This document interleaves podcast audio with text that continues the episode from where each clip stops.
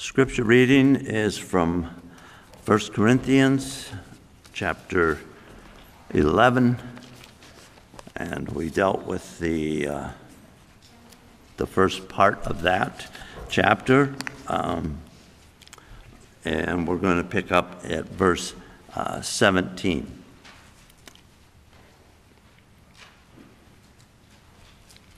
So let us uh, hear the words of God from 1 Corinthians 11 17 and following. Now, in giving these instructions, I do not praise you, since you come together not for the better, but for the worse. For first of all, when you come together as a church, I hear that there are divisions among you, and in part I believe it. For there must also be factions among you that those who are approved may be recognized among you. Therefore, when you come together in one place, it is not to eat the Lord's Supper, for in eating, each one takes his own supper ahead of the others. And one is hungry, and another is drunk. What? Do you not have houses to eat and drink in? Or do you despise the church of God and shame those who have nothing? What shall I say to you? Shall I praise you in this? I do not praise you. For I received from the Lord that which I also delivered to you that the Lord Jesus, on the same night in which he was betrayed, took bread. And when he had given thanks, he broke it and said, Take, eat. This is my body, which is broken for you. Do this in remembrance of me. In the same manner, he also took the cup after supper, saying, This cup is the new covenant in my blood. This do as often as you drink it in remembrance of me. For as often as you eat this bread and drink this cup, you proclaim the Lord's death till he comes. Therefore, whoever eats this bread or drinks this, the cup of the Lord in an unworthy manner will be guilty of the body and blood of our Lord. But let a man examine himself, and so let him eat of the bread and drink of the cup. For he who eats and drinks in an unworthy manner eats and drinks judgment to himself not discerning the Lord's body. For this reason, many are weak and sick among you, and many sleep. For if we would judge ourselves, we would not be judged.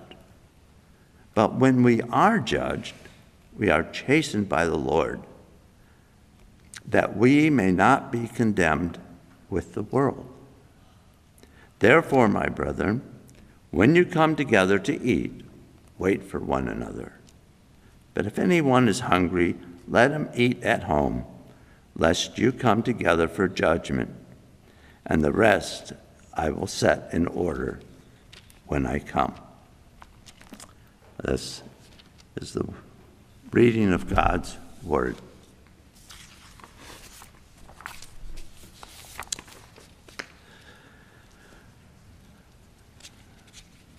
Our text provides a series of instructions.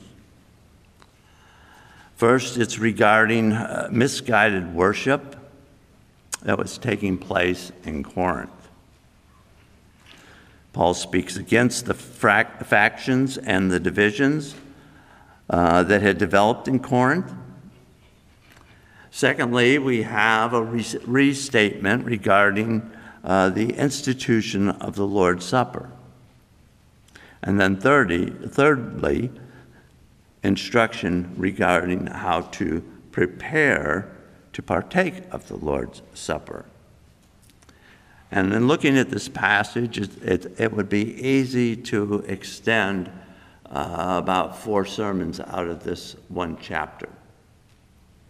Um, but I think we somewhat would miss uh, one of the major points that Paul is seeking to make here.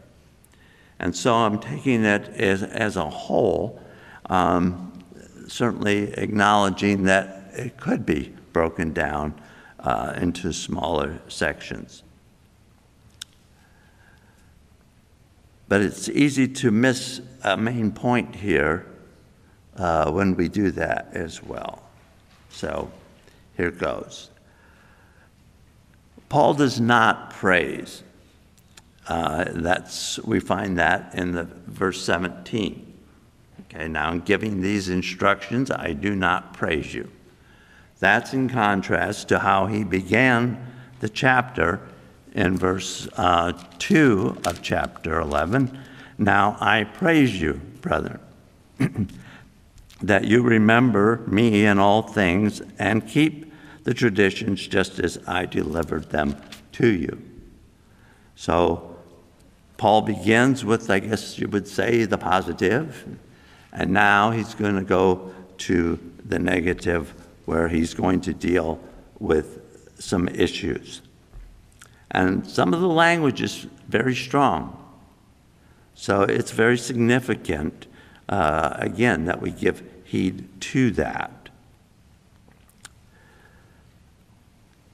Praising you here is, is not um, in the sense of glorifying, but it's really commending them for doing what was good and what was right and what was, in fact, in line with those very traditions uh, that Paul passed on.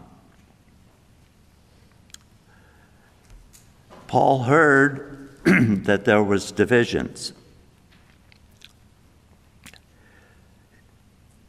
And um, he was aware of those divisions. Uh, again, in, the, in verse 18, for first of all, when you come together as a church, I hear that there are divisions among you. And in part, I believe it.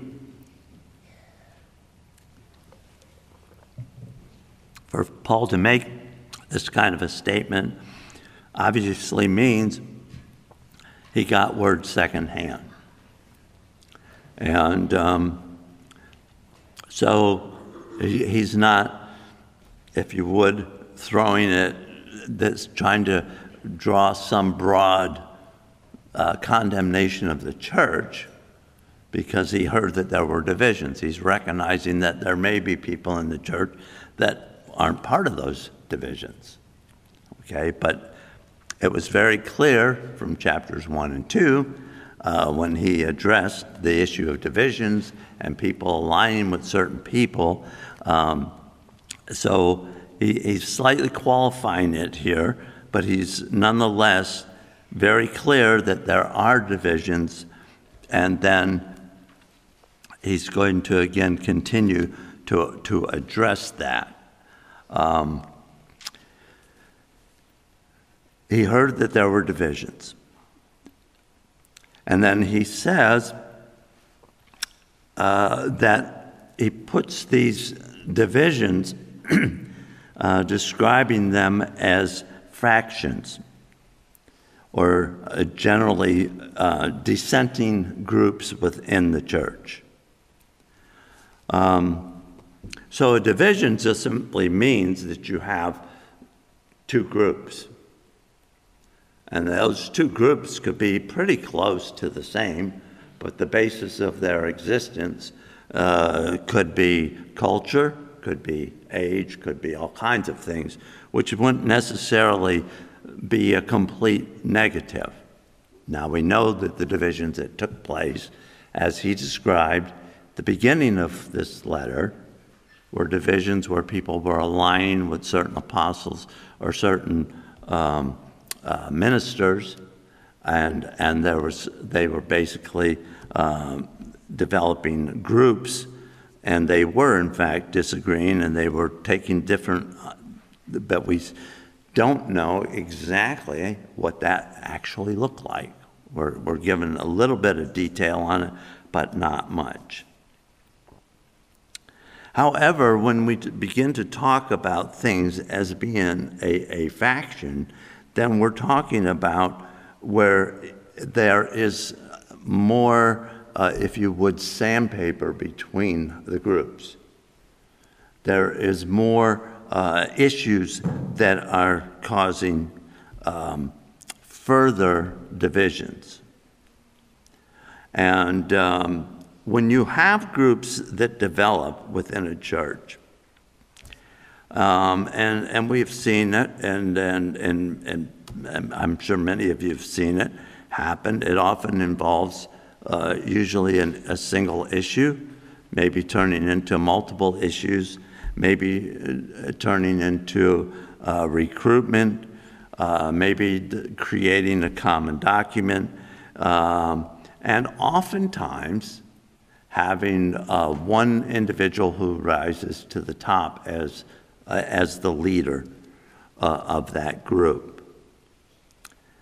And when these kinds of groups are, are formed, um, it, it, can be very difficult um, to deal with the actual issues that might have been the basis of those groups being formed. Paul is clearly seeking to address these uh, factions in Corinth um, throughout the whole letter. This is not about just doing one, uh, it's not just about what's happening here in chapter 11. And the issue is all tied to Christian liberty. Okay. 1 Corinthians 6:12, going back about halfway into the letter, we read, "All things are lawful for me, but not all things are expedient." And so my first point is that there is these divisions, they do exist, and they, that Paul is literally saying, I do not praise you regarding these because of the impact of them. But again, let me just um, think a little bit with you about what he has addressed so far. In chapter 5, he addressed Christian liberty as it related to the church as a whole tolerating sin. In fact, it was sin of essentially adultery. In chapter 6, he was ta- he's talking uh, to brothers who went to secular courts to resolve disputes. And again, what the primary issue is there is that they believed as Christians they had the liberty to do this, that there wasn't any problem in doing this.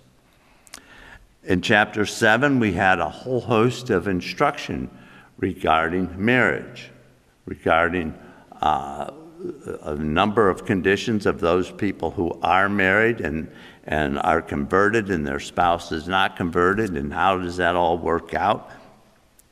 But again, Paul is uh, seeking to correct uh, places where people thought they had liberty to conduct themselves uh, when they really did not. And so that instruction in some things he affirms is, is good, other things he says no.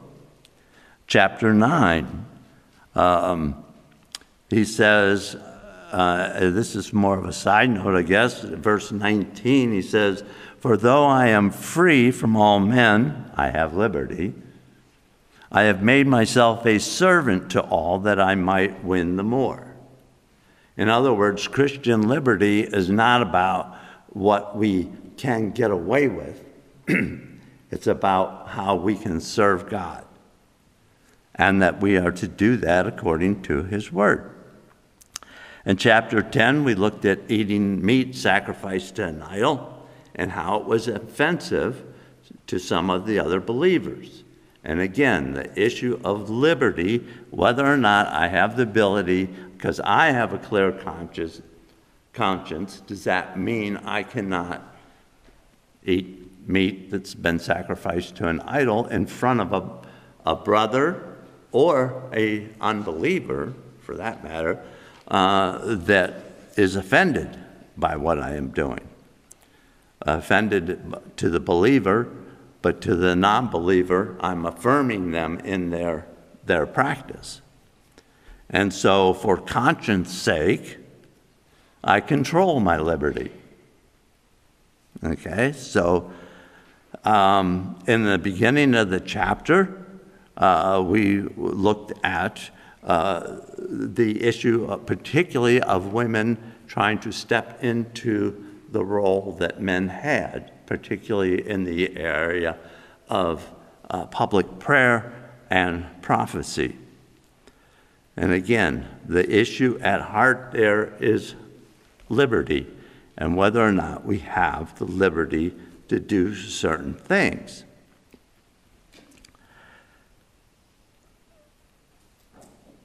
The Christian life is constantly refining. It's, it's redefining. It's redefining aspects of our life. When a person is converted, there is a true sense in which everything changes the way we look at the world, the way we think about the world, the way we think about our work, the way we think about our family, it is significant. It's no small thing for any individual to be converted. It is life changing. It changes how we view society, changes how we view government, changes how we view political issues, it changes everything. Because now we are beginning to again have that same approach that Paul spoke about of wanting to serve our fellow man and at the same time wanting to bear witness of God's mercy to us. We are that one that, has been uh, forgiven, who goes jumping down the road rejoicing.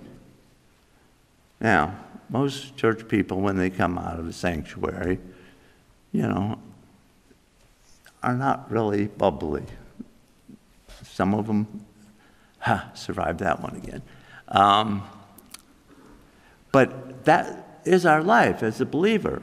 When we're converted and we're saved by grace, we rejoice in that. And we convey that to those around us. And so, issues that were never issues are issues. Solutions to issues that were no longer acceptable uh, or were, that were acceptable are no longer acceptable. And this is true of the Jews uh, that were converted as well as the Gentiles that were converted. Every time a conversion happens, a reevaluation process begins. And the strange part about it is it never stops. It's called sanctification. We are constantly growing in our faith. We're constantly having to go back down to our knees and acknowledge where we sin and to turn from that sin and see that sin as not just something that we got away with, but something that is actually working to our destruction and fully judgeable, if I can put it that way, by God. We're guilty. We're truly guilty.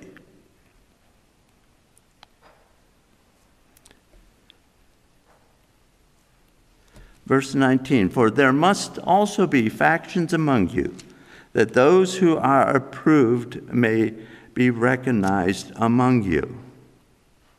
And then verse 20 Therefore, when you come together in one place, it is not to eat the Lord's Supper. For eating one, each one takes his own supper ahead of the other. One is hungry and another is drunk.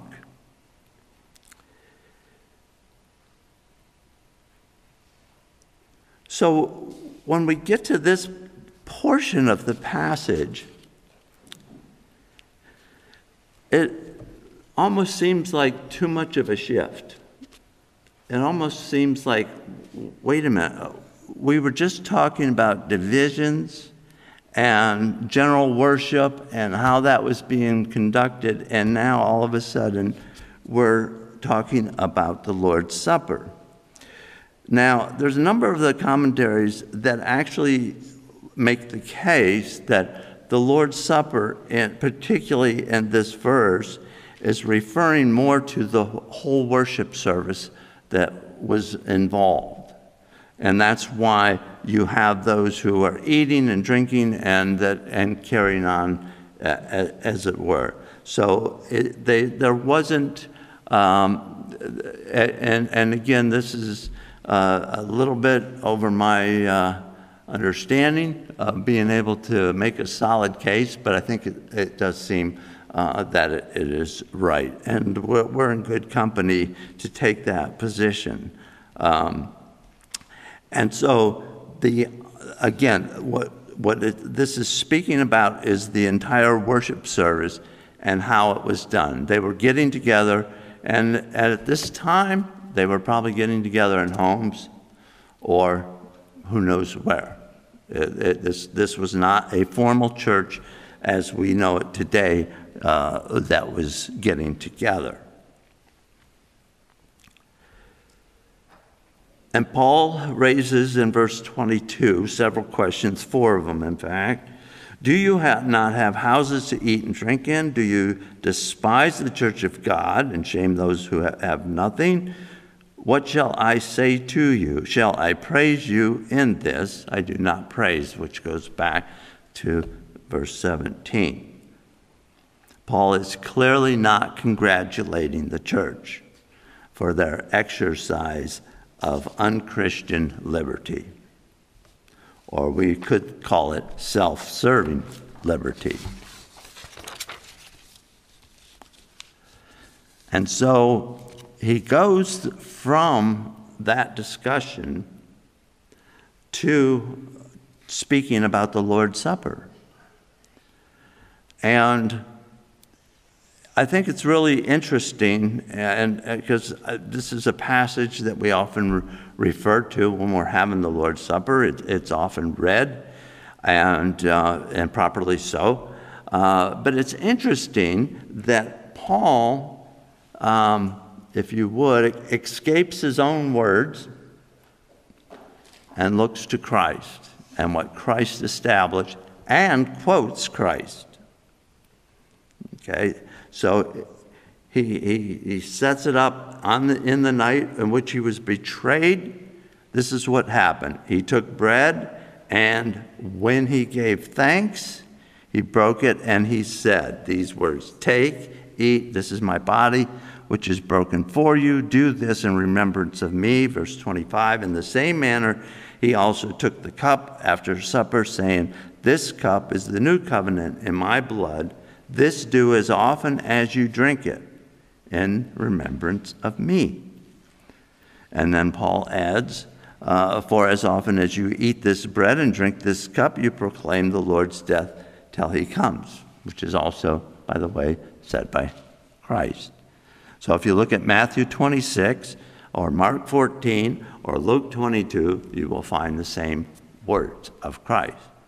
So Paul just went into those books and he pulled this in here and he said it before the Corinthians. And so, again, he's given them general instruction regarding the worship service and how that's being conducted and how that their Christian liberty had gone awry. They were not no longer considerate of one another. And then from there, he pulls them right into uh, the Lord's Supper, which certainly, in of itself, should have caused them to truly pause and do what? To recognize what Christ did on their behalf. To recognize that Christ is the one who had, had submitted himself, that his body would be broken, that his blood would be shed. In other words, what about Christ's liberty? Did Christ have the liberty to say, I'm not doing this? It's kind of a futile question because it's, uh, uh, it's like putting God in the place of man. Such a question never arose. Okay? Christ laid down his life for his people. Why? Because the Father asked. John 17. And he did so in order to save us. Did he use his liberty? No. He became a servant to God in order that we might be brought into the kingdom. Sometimes I think we forget what salvation's all about. We have been saved by grace. Did Christ do this because we had so many good works that we could show or any of that? No. It's a, it's a something that is born in the decree of God. And so that's why Paul brings this up here. And then he goes on to speak about my final point, which is the instruction that he gives then in terms of what we can expect if we fail to properly understand what the worship of God is, what the Lord's Supper is, if we fail to put our liberty in check. Verse 27. Therefore, whoever eats this bread and drinks this cup of the Lord in an unworthy manner will be guilty of the body and the blood of the Lord. How powerful is that? To eat in an unworthy manner is to make ourselves guilty, literally, of the body and the blood of the Lord.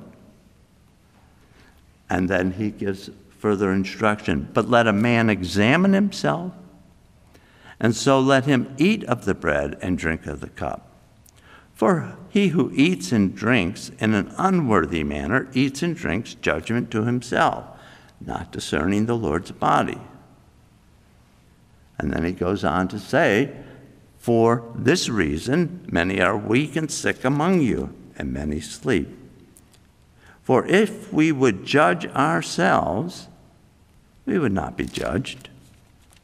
But when we are judged, we are chastened by the Lord, that we may not be condemned with the world.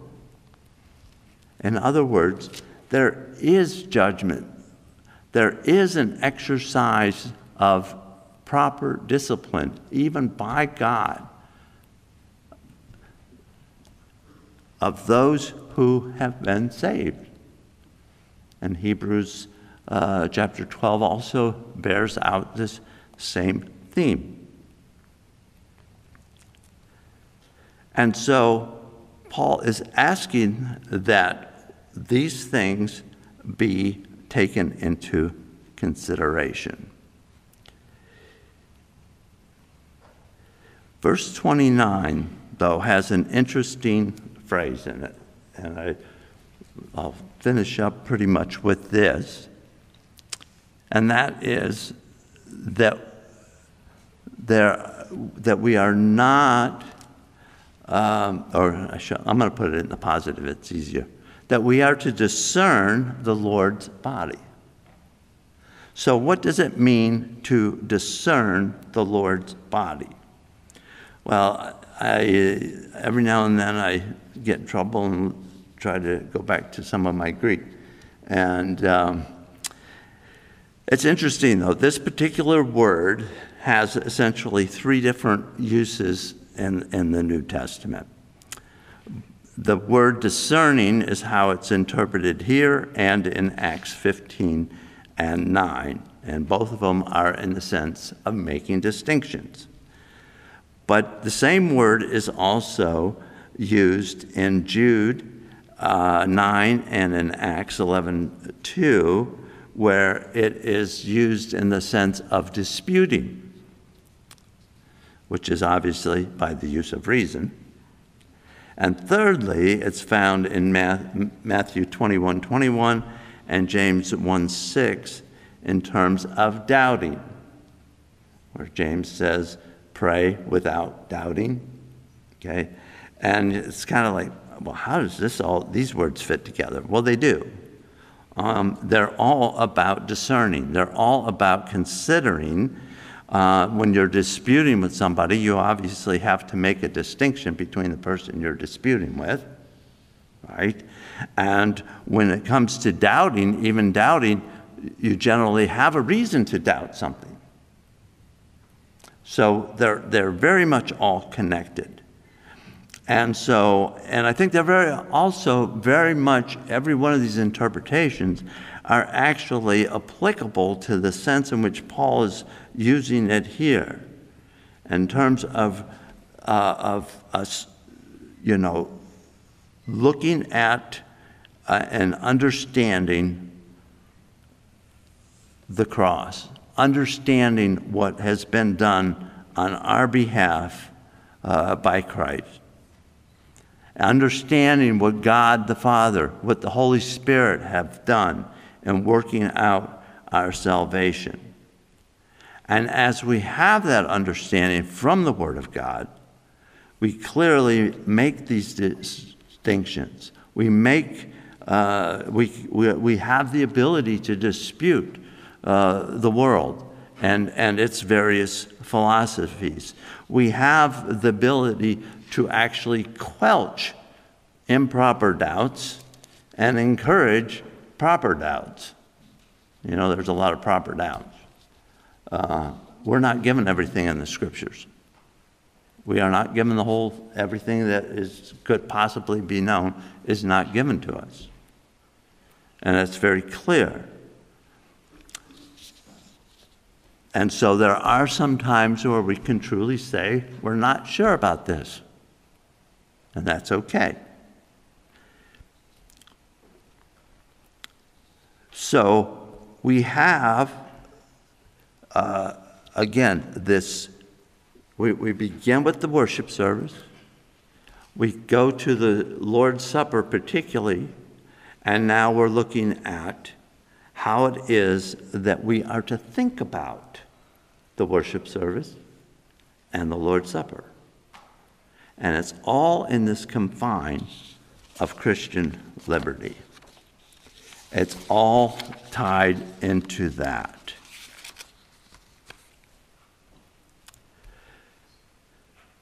I think the biggest thing that I particularly was impressed with in this passage is the importance of order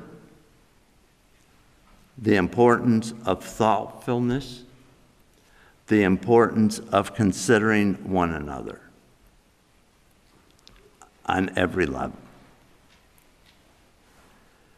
And it also, we grow in that and we have that ability to discern those things.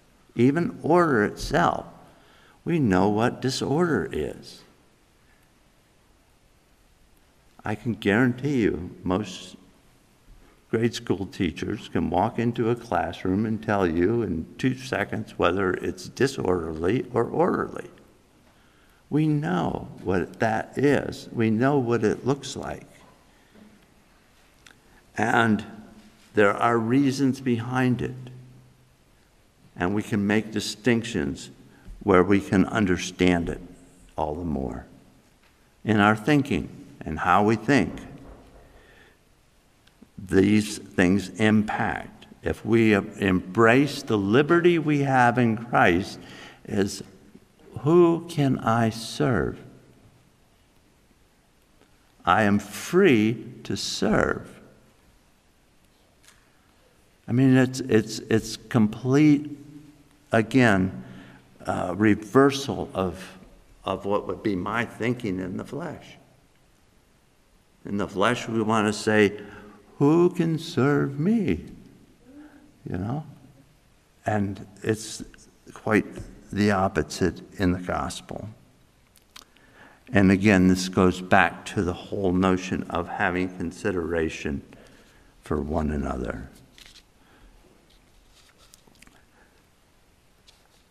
I think there's again a number of things that we want to keep in mind. This letter is a letter. Paul sat down and wrote the letter, put it in the envelope. I don't think he needed stamps at that time. He had to give it to somebody to carry. Okay? And it, it, it went.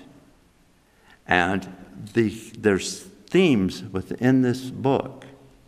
And I think it's a good lesson on how we have to be careful sometimes with these passages and understanding them in the full scope of the letter. And again, that's why I wanted to go through all of this and uh, rather than try to take one piece at a time. We do learn that Christian liberty is not the freedom to do whatever we want to do. And we also learn that we need to judge ourselves. We know when we're wrong, particularly as we are more and more informed by the Word of God. And finally, we take serious time to reflect upon our new life in Christ. And I became a believer I think it would have been when I was 19. Having come out of Roman Catholicism and really not wanting to pay much attention to it, by the way, when I was in it. And I continue to grow. You know, I, I, there were so many times in my life where I thought, boy, now I got it down. No, it don't happen. You know, we constantly need to bring ourselves back to what we were saved from and be able to rejoice again in what God has done. Let's pray. Heavenly Father, we do give you thanks and praise again for your goodness, for your care, for your word. We pray that you would apply these things to our hearts, that we might grow in grace and understanding and serve you all the more. Amen.